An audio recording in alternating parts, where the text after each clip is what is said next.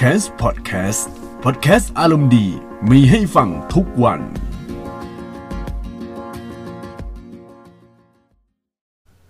สวัสดีท่านผู้ฟังทุกท่านนะครับ ที่กำลังรับฟังพอดแคสต์ของ c a m p นะครับ ตอนนี้นะครับ Tom Clancy Division นะครับ ผมไม่รู้ว่าวันที่ปล่อยพอดแคสต์ตอนนี้เขาปิดให้เล่นหรือยัง แต่ว่าในช่วงที่กำลังอัดพอดแคสต์อยู่เนี่ย เป็นช่วงที่ Tom Clancy Division ภาค 2 นะครับ ปล่อยให้เล่นฟรีนะครับ ฟรีประมาณ 4 วันนะครับ ตั้งแต่วันที่ 18 น่าจะ 18 หรือ 17 ไม่รู้นะครับ แต่ว่าเลื่อนหน้าไปอีก 4 วันนะครับ ตัวเกม Tom Clancy Division ภาค 2 เคยเล่นในเวอร์ชัน beta แล้วถือว่าเป็นเกมที่สนุกใช้ได้ แต่ว่าถ้าเล่นใน PlayStation 4 นะครับ มันจะมีปัญหาเรื่อง delay นะครับ ประมาณว่าเลื่อนแกนอันล็อกข้างขวาแล้วมันเลื่อนไม่ไปนะครับเอออันนี้บอกไว้ก่อนว่ามันมีปัญหาเรื่องการเคลื่อนไหวนิดนึง มันจะ delay นะครับ แต่โดยรวมตัวเกมเนี่ยมันต้องใช้เวลามันค่อนข้างกินเวลาพอสมควรในการเล่นมีทั้ง cutscene มีทั้งช่วงโหลดมีทั้งอะไรพวกนี้นะ ผมเล่น Call of Duty แบบ multiplayer ดีกว่าถ้าอย่างนั้นนะเออแต่ว่าพอมานั่งคิดดูนะ ว่าจะทำ content อะไรเกี่ยวกับเรื่องไอการแจกฟรีของ Tom Clancy Division ภาค 2 นะ ผมเลยนึกว่าบางทีเนี่ย เรามาพูดคุยกันเรื่องทำไมเกมบางเกมเนี่ยเขาปล่อยให้เล่นฟรี นะฮะปล่อยให้เล่นฟรีแบบฟรีแบบจำกัดเวลานะ ประมาณ4ีหวัน แล้วก็ก็ก็เลิก มันมีมาตั้งแต่ยุค Call of Duty ละที่เขาจะให้เล่นแบบ multiplayer ฟรีนะครับ บางทีเดี๋ยวฟรีแล้วก็เดี๋ยวหายไป เดี๋ยวก็มาแล้วก็หายไปทำไมถึงเป็นอย่างนี้นะครับ ผมก็สรุปมาถึงประมาณ 4 หัวข้อแล้วก็มีข้อสังเกตอีกหนึ่งนะครับ ข้อแรกก็คือต้องการดึงผู้เล่นให้เข้ามาในระบบมากขึ้นนะครับ เรื่องนี้ถือเป็นเรื่องที่สำคัญมากนะครับ เพราะว่าการที่มีผู้เล่นที่มีอยู่ในระบบมากขึ้นเนี่ยมันจะทำให้ตัวเกมเนี่ยมันสนุกมากขึ้น แล้วก็มีผู้เล่นมาใช่ไหมมันก็ตัวเกมมันก็ต่ออายุอะไรพวกนี้นะครับ เดี๋ยวผมจะเล่าเรื่องราวเกี่ยวกับเรื่องต่ออายุในช่วงอีกช่วงหนึ่งที่ผมพูดเกี่ยวกับเรื่องต่ออายุตัวเกมนะครับ แต่มาพูดถึงเรื่องการดึงผู้เล่นให้เข้ามาก่อนนะครับ การดึงผู้เล่นให้เข้ามาเนี่ย สิ่งที่ทำได้ดีที่สุดนะครับ มันจะมีหลายช่วงเวลานะ ช่วงเวลาแรกก็คือช่วงที่เล่นเบต้าเบต้าเนี่ยมันโอ้โหหลายคนเข้ามานะครับ เพื่อให้คนตัดสินใจซื้อได้นะครับ แน่นอนว่าเวลาการตัดสินใจซื้อของในช่วงเบต้าเนี่ย มันก็มีการตัดสินใจซื้อส่วนหนึ่งใช่ไหมแล้วก็พอหมดเบต้าก็ลบพวกสเตตอะไรทิ้งไป แล้วก็กลับมาเล่น Tom Clancy Division ภาค 2 ในช่วงที่เปิดออกคือมันเป็นอย่างนี้ มันก็เป็นหนึ่งในการตลาดนะครับ โดยช่วงแรกๆเนี่ยการที่อะตัวเกมปล่อยออกมาใช่ไหมตัวเกมปล่อยออกมาแล้วมีคนบางบางคนแบบลังเลหรือจะซื้ออะไรดีนะครับ สุดท้ายก็ซื้อเพราะว่าเขาเคยลองเบต้าแล้วรู้สึกว่ามันใช่มันเราอยากจะเล่นตัวเนี้ยไปเรื่อยๆนะครับ อันนี้คือช่วงแรกนะ ช่วงที่ 2 คือช่วงกอบโกยครับ เป็นช่วงเดวันช่วงเปิดให้ขายเปิดให้แบบซื้อเต็มที่เลยนะครับ ช่วงนี้เป็นช่วงที่ทำแบบกำไรได้เต็มที่นะ แต่เวลาผ่านไปนะครับ ทีนี้จะเป็นช่วงต่ออายุนะครับ ช่วงนี้เป็นช่วงที่ค่อนข้างยากเย็นแล้ว เพราะว่าบางผู้เล่นบางคนเนี่ยเขาก็ซื้อมาเล่นแล้วใช่ไหมบางทีเล่นแล้วมันจะมี goal ของเขาอะมีเป้าหมายในการเล่นมันไม่ใช่แบบว่าเป้าหมายที่อยากจะเป็นเลเวลห้าสิบเลเวลร้อยอะไรอย่างเงี้ยอาจจะเป็นเป้าหมายแบบเล่นเล่นเนื้อเรื่องจบ หรือว่าบางทีเบื่อระบบตัวเกมเนี่ยทำให้ผู้เล่นก็เริ่มขาดหายไป แล้วก็เจอเกมใหม่ที่มันสนุกกว่า มันก็ มานะครับ อันนี้เป็นอย่างนี้จริง ๆ บางทีแบบอยู่ๆเราเลิกเล่น Division ไป เอาจริงๆอย่าง Division ภาคแรกอะที่ผมเล่นเนี่ยผมก็เลิกเล่นไปแล้ว เพราะว่า Division ภาคแรกเนี่ยมันตัวเกมมันอยู่ในจุดเกือบๆสูงสุดแล้ว แต่ว่าไอความสูงสุดคือจุดสูงสุดจริงๆเนี่ยมันยากมากๆกว่าจะสู้ คือไอ้ด่านที่มันเป็น legendary อะผมไม่ผ่านสักทีผมก็เลยเลิกเล่น เพราะว่าตัวเกมมันยากไป ผมก็ต้องไปทำอะไรอย่างอื่นนะครับ เออต่อไปอันที่สองครับ เรื่องของต่ออายุเกมนั้น คือผมพูดก่อนนั้นแล้วว่าเออเดี๋ยวผมจะพูดต่ออายุเนี่ยมันละเอียดมากขึ้นนะครับ การต่ออายุของเกมเนี่ยมันจะมีหลายปัจจัยนะครับ ปัจจัยแรกคือออก DLC ปัจจัยที่ 2 คือให้ผู้เล่นเนี่ยผู้เล่นที่ไม่เคยเล่นยังไม่เคยซื้อเกมนี้มาเล่น แล้วก็มาเล่นฟรีๆกันนะครับ แต่ว่าสิ่งที่ต่ออายุแบบได้ดีจริง ๆ คือแจก DLC นะครับ DLC นี้คืออะไรก็คือพวก DLC พวกแผนที่หรือว่าพวกอะไรต่างๆเนี่ยเออ แต่ว่าถ้าเกมฟรีทูเพย์เนี่ยมันจะไม่มีคำว่า DLC มันอาจจะมีคำใหม่นะครับ มันเป็นคำที่ใช้ตั้งนานแล้ว คือพวกแพชเพิ่มกิจกรรมอะไรอย่างเงี้ยนะครับ สิ่งที่สำคัญที่สุดนะ เวลาเราจะต่ออายุเกมเนี่ยคือเรื่องของกิจกรรมแจกแจกปืนแจกลายเคมอะไรสวยๆนะครับ ซึ่งเกมออนไลน์ส่วนใหญ่เขาจะใช้วิธีนี้ เมื่อก่อนผมเห็น Special Force ซึ่งเป็นหนึ่งในเกมระดับตำนานของค่าย True Digital Entertainment นะครับ TDE เนี่ยที่เป็นเติมเงินแล้วมีค่า DE อะไรนั่นนะผมก็งงสงสัยว่าทำไมเกม Special Force เนี่ย มันยังมีคนเล่นอยู่อีกเหรอ เออ ทุกวันนี้ก็ยังมีคนเล่นอยู่ครับ เพราะว่าในเพจ a m o t e l ที่ผมติดตามอยู่ตอนเนี้ย ก็ยังมีการเล่นเกม Special Force อยู่นะครับ เออ เป็นเกมที่หลายปีมาแล้วนะ ประมาณ 10 กว่าปีได้ เปิดตัวโอ้โหใช้เวลาเป็นเป็นสิบกว่าปีได้ แล้วก็คนเล่น Special Force ก็ทุกวันนี้น้อยลงแต่ว่ามันก็ยังมีคนเล่น Special Force อยู่นะครับ แต่ที่นี้คือสงสัยไหมว่าเฮ้ยทำไมบางคนเขาก็ยังเล่นอยู่นะครับ เพราะอะไรช่วงสงการโอ้โห แจกปืนสงการแจกอะไรอย่างเงี้ยครับ มันจะมีกิจกรรมร่วมคือคุณต้องทำภารกิจนี้มันจะเป็นภารกิจแบบไกดิ้งนะฮะพอทำเสร็จคุณก็ได้พวกชุดสง ชุดสงกรานต์หรือตัวละครแบบแนวแนวตีมสงกรานต์แบบสีสันสดใสอะไรประมาณนี้เลยนะครับ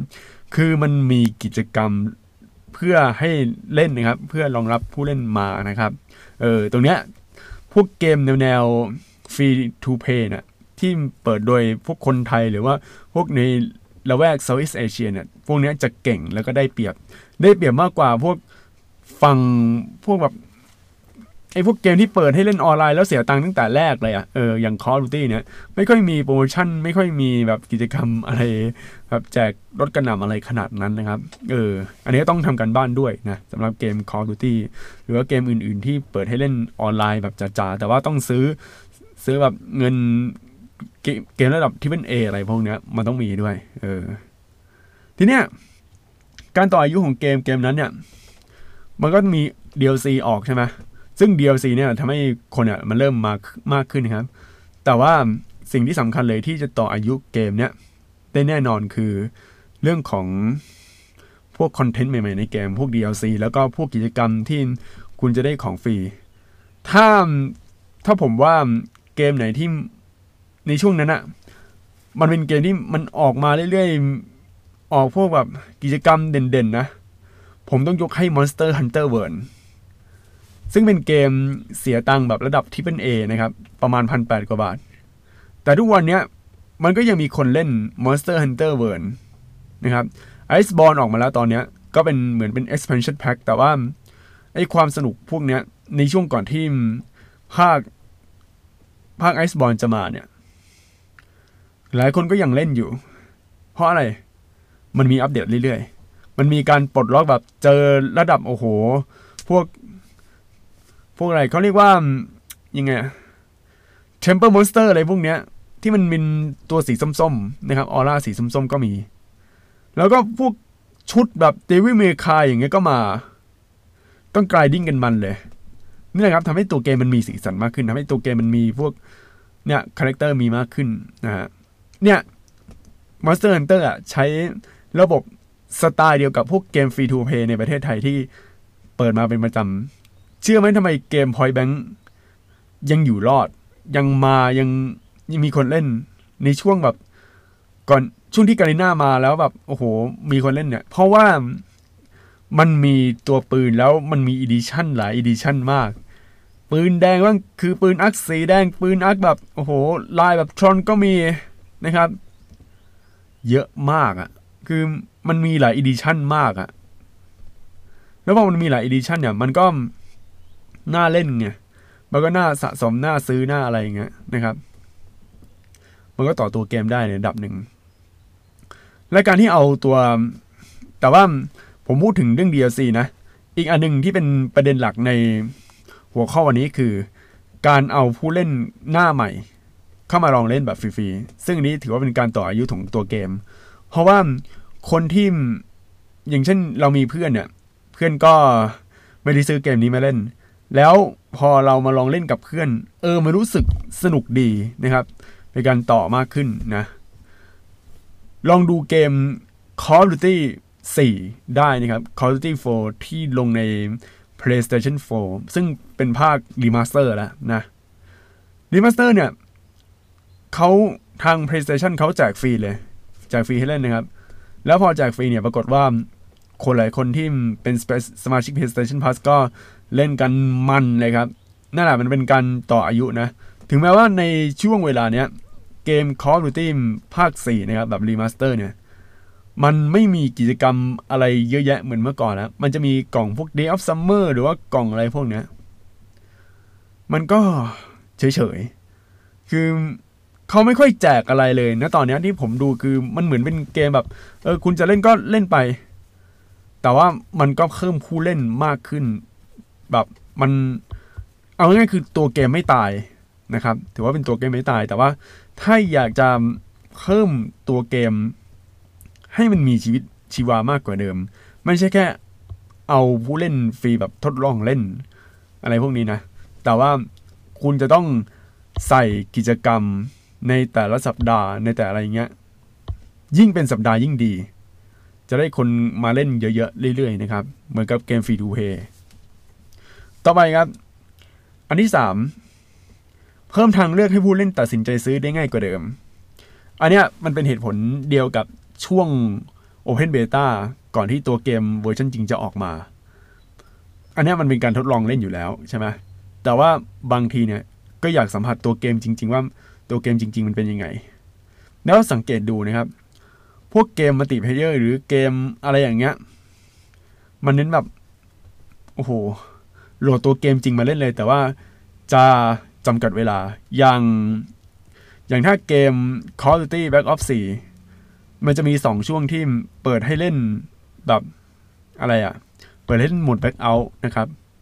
เพื่อร้อยคนมาเล่น Back Out กัน อันนั้นก็มี แต่ผมคิดว่าในอนาคตเนี่ย Back Out อาจจะเป็นโหมดฟรีก็เป็นได้ เออ อาจจะมีแบบ free edition ก็ว่าไปเพราะว่าทุกวันนี้ เกมแนว Battle Royale เนี่ย ส่วนใหญ่มันเป็นเกม free to play หมดเลยอะ Fortnite อย่างเงี้ย free to play